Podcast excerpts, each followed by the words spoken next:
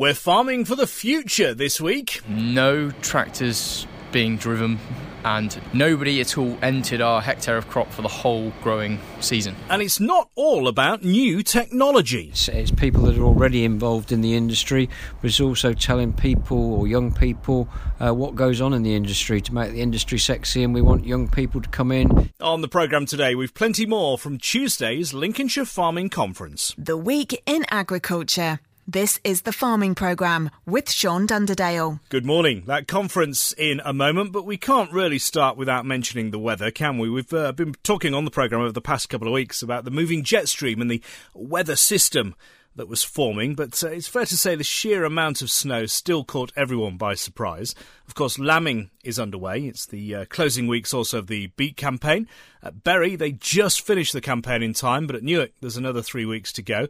Uh, what was great to see, though, and also here, was uh, the number of farmers uh, doing, well, what farmers do, really, helping tow stranded drivers, digging out rural roads, helping uh, where they can, and of course, still getting on with the day job as well. Angela Kirkwood is a pig farmer near Withernsea. She was facing quite a few issues when the snow fell. This week, we've uh, been tackling lots of frozen pipes and water fittings bursting, and we've been trying to lag up all of the water pipes that are outside to try and stop them from freezing. And um, and yeah, everything everything's just generally bitterly cold. Obviously, for animal welfare, it's really important that our animals have water and food at all times. Um, the the welfare of our animals is our priority and um, and so you have to keep those pipes flowing and the feed coming onto farm, so that um, uh, for the welfare of the animals. There's other people, especially up in Driffield, that are struggling to get uh, feed wagons onto their farms and struggling to get animals away as well. And it's the same as um, the dairy farmers having to get their, their milk off the farm. And there's there's no such thing as a snow day for a farmer. Um, it just makes our lives a little bit harder. It's getting feed on and off, it's getting animals on and off, and um, uh, and staff. You've got to make sure that your staff are getting into work and get can get home from work safely. So I know there's been a lot of farmers out with their forklifts and, and clearing the roads, which is, is helping the local com- rural communities as well. Um, I know the, it, it, just doubles the workload when the weather gets bad. And um, uh, yesterday we had some trees down, which uh, cut all of the electric off. Um, so we've been having to clear trees from the roads, and and um, luckily we have a generator here, so that gets the electric uh, up and running fairly quickly. But I know there's been others in the area that haven't had electric for a, for a number of hours. That's uh, pig farmer Angela Kirkwood. What about lambing? As I mentioned, lambing underway. Mark Leggett Farms near Boston. Most flocks are housed at this time of the year. Uh, I, I, don't think there's many people leave their sheep outside at this time of year when they're lambing. So I, actually, um, it's not quite the problem that it might be. Uh, obviously, hypothermia is the biggest killer of lambs in the, in their early de- stages. Uh, so they need to be kept warm. The only problem is if it comes a long, sharp, protracted frosty spell, then uh, the water pipes freeze up and the shepherds uh, have got to go around and, and, defrost all the water troughs all the, uh, most of the day, which is a, quite a, an arduous chore. Yeah, especially in this weather. So, you know, does it mean, you know, it's extra work for the shepherds uh, it means on an more busy time? most people with livestock, actually, uh, cattle or sheep. Um, just making sure that the, the water troughs haven't frozen up in the night uh, and that uh, they're warm enough. Um, but, but, most intensive poultry, such as pigs uh, and chickens, are all housed in temperature-controlled sheds. So um, it's really mainly the, the, the bovines and the sheep that are the problem. Farmer Mark Leggett there speaking with our own Matt Soanes. It must have been difficult for our uh, agronomists as well, out of course, whatever the conditions. How's it been, Sean? I took eight inches of snow at home, and a foot of snow gives you an inch of rain, so it doesn't take a genius to work out it's going to be incredibly wet uh, once this snow finally goes. And uh, dumping another 15, 18 mils of water on top of what is already saturated waterlogged land um, means it's going to be a complicated spring, not least for the winter wheat, the winter barley, the winter rape, which is all out there in the field and has jobs needing to be done. So there'll be Atlantis and Monolith and Pacifica needed on the uh, winter wheat to control the blackgrass and the bromes, and there'll be herbicides and fungicides to go on the oilseed rape as well as nitrogen and sulfur applications to go on oilseed rape. And remember, it takes three or four weeks for the sulfur to get into the plant via the roots, and that needs to be in the plant for when it hits stem extension, which will happen somewhere around about the first week of April. So all we can hope is that with March coming in like a lion, it should go out like a lamb, and that the next three weeks of this month, three or four weeks, are going to be far more conducive to spring work because we've got all those spring crops to drill as well. It's going to be an untidy, complicated, difficult, and stressful spring. But then again, aren't they all? But don't just assume that um, because you've had eight inches of snow on the crop, it's made any difference to anything underneath. So it may have been cool enough at minus seven, minus eight to kill some aphids which have been out in the field. That's a bonus, but it certainly hasn't been cold enough, particularly underneath snow, which will have insulated that crop. At ground level, it will have only been freezing or maybe even just above freezing, whereas we've been experiencing minus 12, minus 13 from a wind chill. The crop's been protected from that. So all of the diseases, the pests, pests, the weeds, all of that that was already in the crop when the snow came will still be there once the snow's gone. The only difference is going to be it's going to be an awful lot wetter for travelling. So prioritise the nitrogen and sulphur on the oilseed rape. Don't put it onto a snow covered crop and make sure you've done the calculation with your green area index to make sure you're putting the right amount of nitrogen on based upon the canopy in the oilseed rape. As far as the crops that are out there in the field, obviously oilseed rape, winter wheat, winter barley, winter beans, winter linseed, and all the other winter crops everybody's looks as good as one another's because they're all covered in snow and we can't see anything. So there's no change on last week. Just assume it'll be wetter, but exactly the same once the snow's gone. Um, while I'm talking about the snow, it's worth saying a big shout out and a thank you to the, the blokes who drive the gritters and the snow ploughs for working in conditions you wouldn't wish upon your worst enemy. They've done a sterling job in the face of adversity with Mother Nature bearing the bulk of any criticism that should come and not those fellas on the snowplow. Also, the farmers in the county County once again coming up trumps and clearing all the back roads between villages where the gritters and the snowplows never travel with their JCBs and their tractors and their, their forklifts bucketing the snow off to keep the smaller villages in contact with the outside world and also spending most of the day on Thursday pulling out and rescuing stranded motorists for no other reason than they have the equipment and they are able to help. That's all it's about. So next time you're sat behind a tractor in the summer tutting because it's only doing 25 miles an hour, just think back to the end of February 2018 where if it wasn't for the farmers out there with their tractors helping pull motorists out of snowdrifts, the roads would probably still be littered with abandoned and crashed cars. So thank you. Um, and also spare a thought for the poor old hauliers because we've had a couple of days of snow snow. And you get people like Craven Transport. Pete and uh, Tom sat in that office up there organising lorries. You get a couple of days of snow where lorries are at a standstill. All of a sudden, you've got to fit in, say, 200 trips to the sugar beet factory into what you've already planned to do. So everything concertina's up in the haulage trade. And remember, if it wasn't for lorries, there wouldn't be anything moved on or off farm. There wouldn't be anything in the shops for us to go and buy. So the blokes driving those lorries are doing so in some extraordinary bad conditions, and they're keeping us moving and they're keeping farms moving as well. So thanks ever so much to all the hauliers out there who are putting themselves in the way of harm just to keep the whole country ticking over. Also, um, while there is snow on the ground and you can't do anything, go to my Twitter feed at SAS Agronomy. There is a consultation on agriculture by the government, which is where you can have your say on how we shape the future of the rules going forward once we're out of the EU.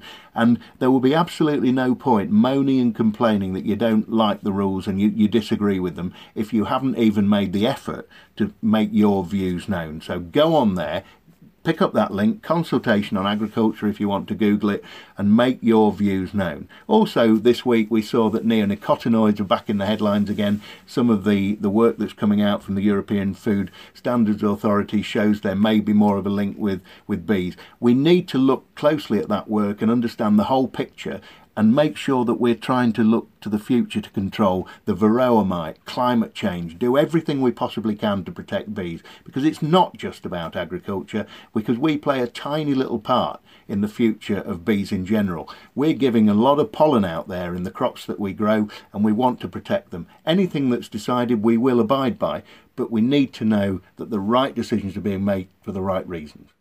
Thank you, Sean. Sean Sparling of Sparling Agronomy Services.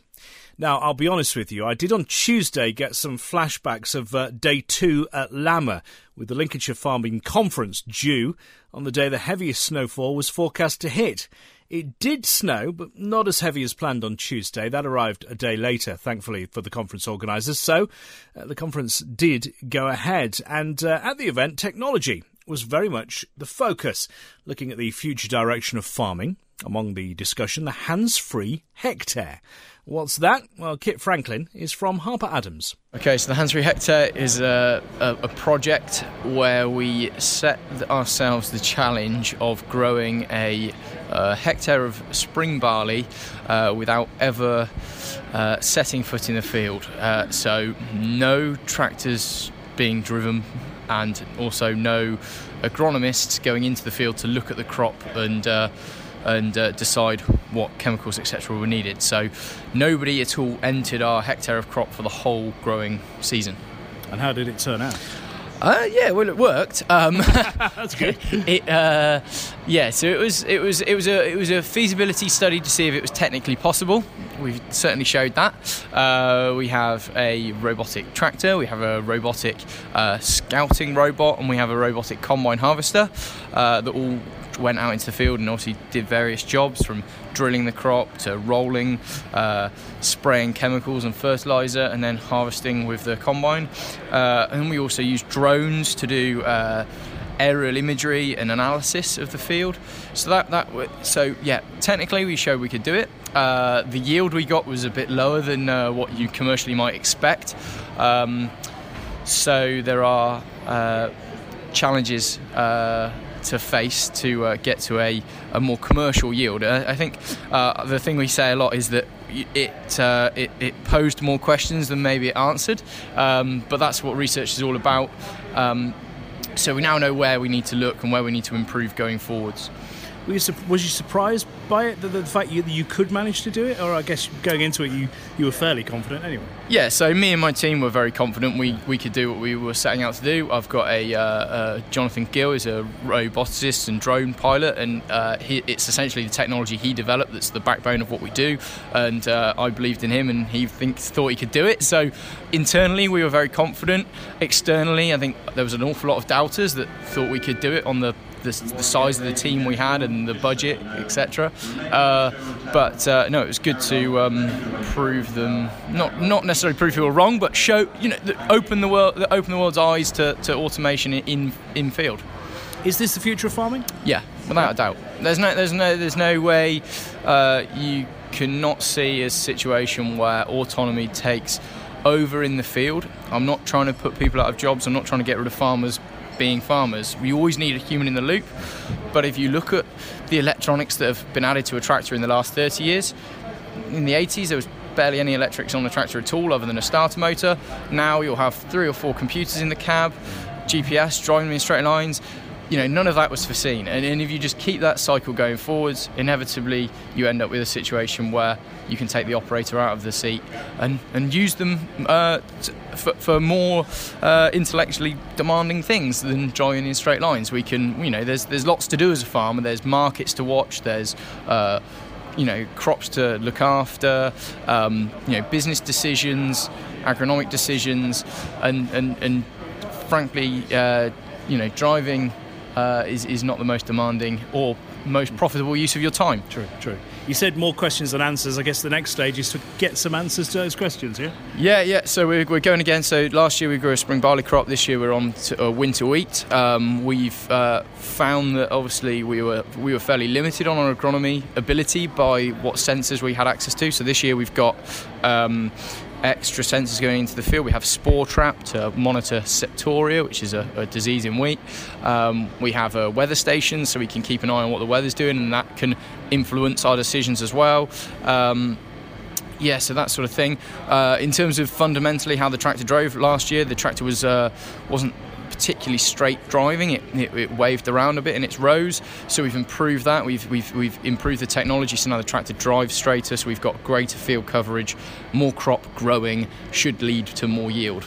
Um, so, yeah, uh, there's all those things. I mean, there's, there's wider, wider questions. So, at the moment, we drive the tractor to the field we get off the tractor, we put it into robotic mode, and we shut the gate and walk away. Uh, so obviously, to go to an autonomous future, you're going to want that tractor to get itself to the field and uh, unfold the sprayer by itself, and those things that at the moment we still do before we leave the field and let it get on with it. So there are lots of things to be done.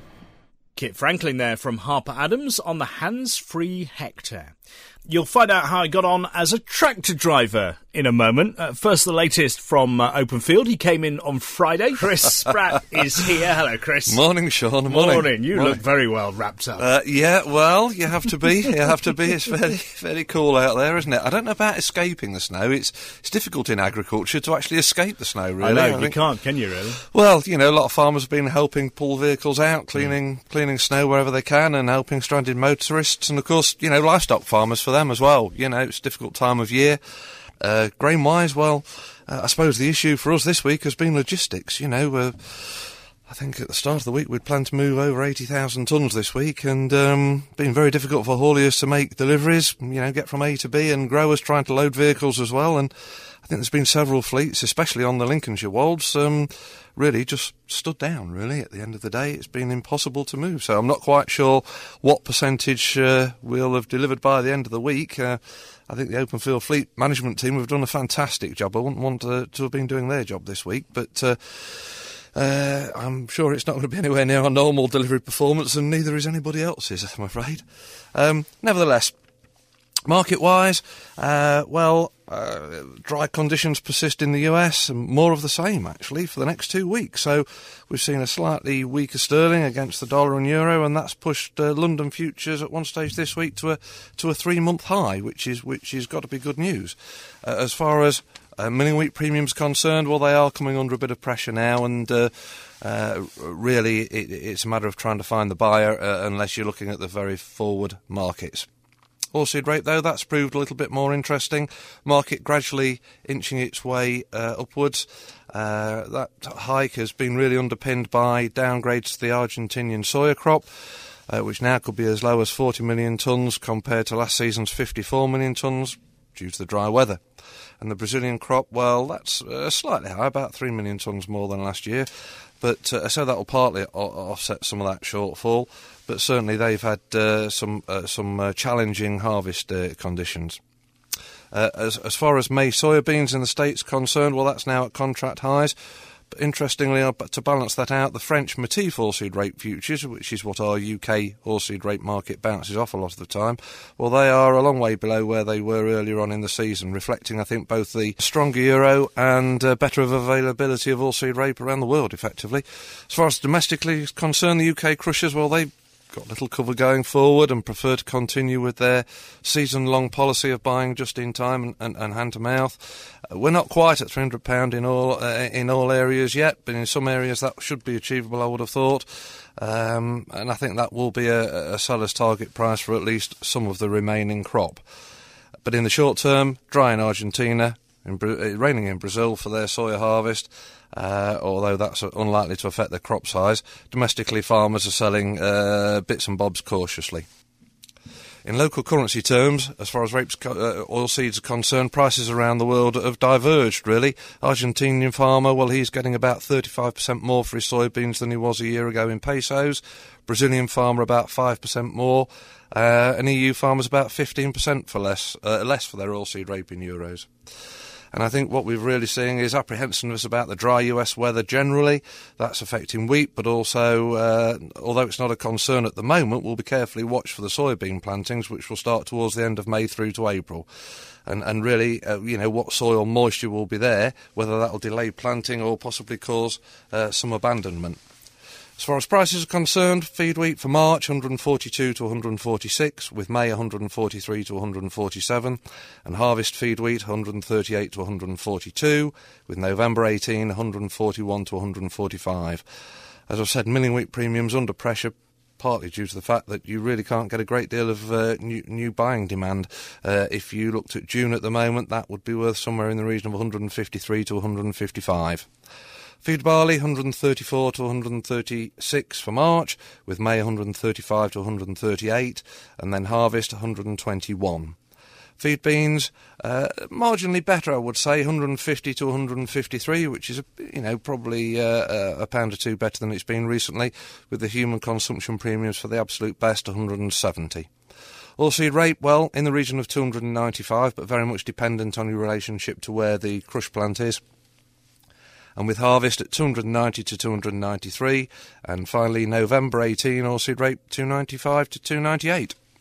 Thank you, Chris. Get back out in the snow. Go on. Thanks a lot, Sean. Out with the sledge. A sledging Chris Spratt from uh, Open Field. Now, Chris was at the conference on Tuesday along with Rebecca and Kit. The theme, as we heard earlier, was farming for the future. I chatted about some of the technology earlier, but of course we need people too. Steve Ward is chairman of the Education Committee at the Lincolnshire Agricultural Society. Yeah, absolutely. It's it's it's people that are already involved in the industry, but it's also telling people or young people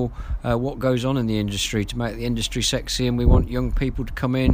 You've seen today all this technology. We need young, intelligent people to come into the industry to be able to use it. Yeah, they're going to use it better than uh, us old hands, really. I think so. yeah, absolutely. I could just about work the channel changer on the TV, but not much else.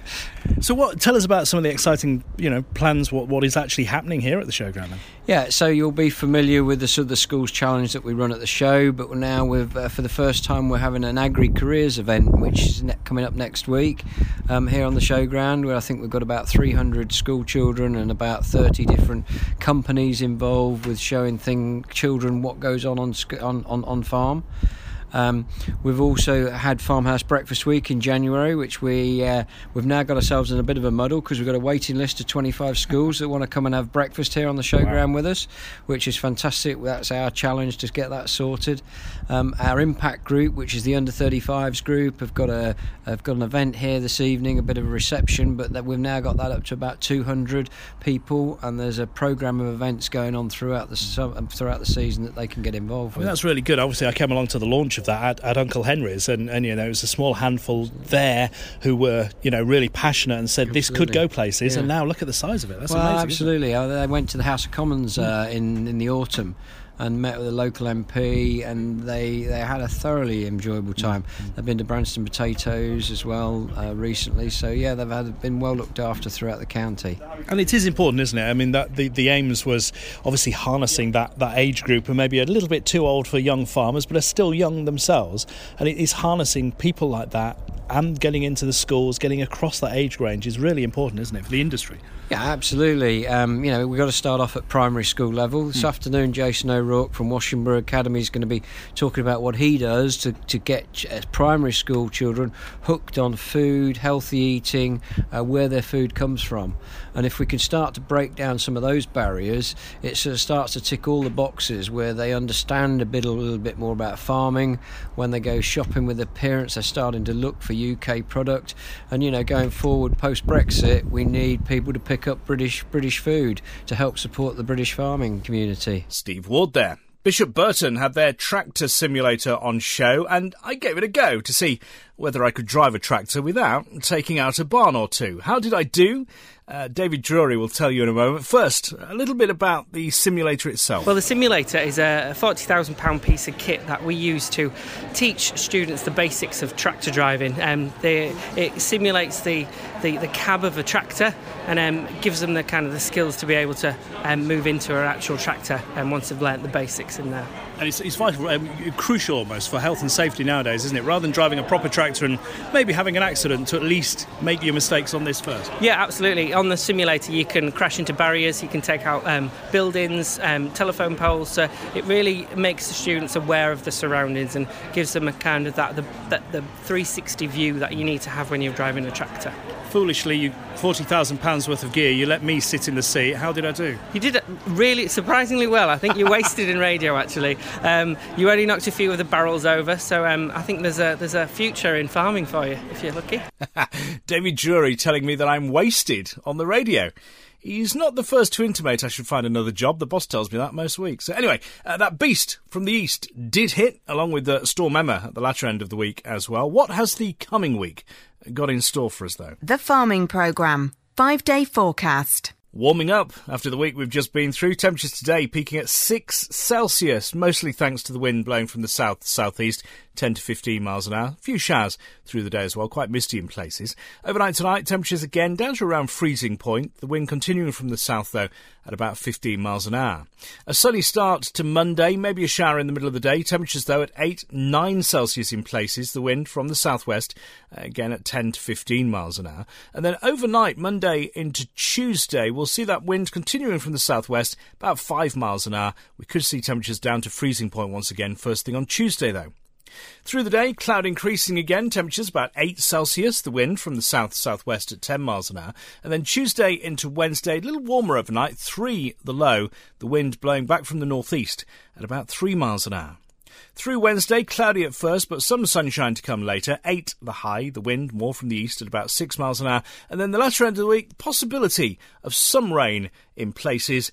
Temperatures generally around freezing point overnight, highs during the day of 7 or 8 Celsius, and that wind uh, blowing more from the, the southwest as we reach the uh, latter end of the week. And that's the forecast. No more snow, methinks. Famous last words. As ever, those uh, hourly forecasts are crucial. Next week, more new technology as we discuss the use of drones on your farm. Do you know the rules for using them, though? We'll explore that in more detail next week. Until then, have a good week's farming.